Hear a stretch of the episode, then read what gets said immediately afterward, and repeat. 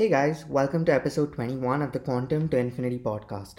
In this episode, we'll discuss how we can explain global warming using quantum physics.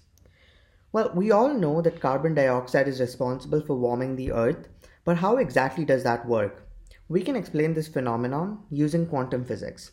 But before that, let's understand Newton's prism experiment. So when he passed white light through a prism, it split up into its constituent colors, which consisted of violet, indigo, blue, green, yellow, orange, and red, famously acronymed as VIBGYOR. When sunlight was passed through a prism, dark bands of color went missing, missing sections of light.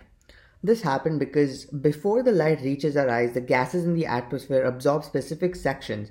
For example, oxygen absorbs some of the red light and sodium absorbs some of the yellow light. But why do certain gases absorb certain light bands? The answer lies in the quantum realm. Every atom in a molecule has a set number of possible energy levels for electrons. For an electron to shift its energy level from the ground state to an excited state, the electron must absorb the right amount of energy from the photons. Nothing more, nothing less, because photons are the constituent particles of light, and light comes in many energy levels that can be counted. Sunlight offers all the photons of the rainbow, and gas molecules can choose up the appropriate photon that provides it exactly with that much energy to move up to a higher energy level. And the gas chooses the energy level it needs. So, when this match is made, the photon disappears when it is absorbed, and there is a small gap in the rainbow.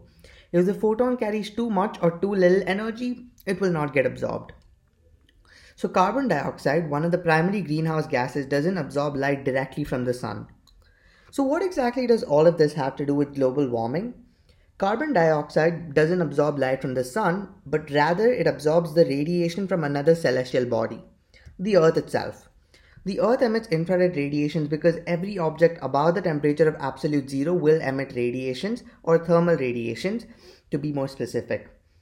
Carbon dioxide and other greenhouse gases match with infrared radiation as they provide the right amount of energy to shift the gas molecules to a higher energy levels. And after the CO2 absorbs this infrared radiation, it soon falls back to the original level and emits a photon back out in a random direction. Due to the presence of greenhouse gases, the infrared radiation cannot escape the Earth's atmosphere and increases its temperature. Well, that's it for this episode, guys. I hope you enjoyed it and stay tuned for more content. Thank you.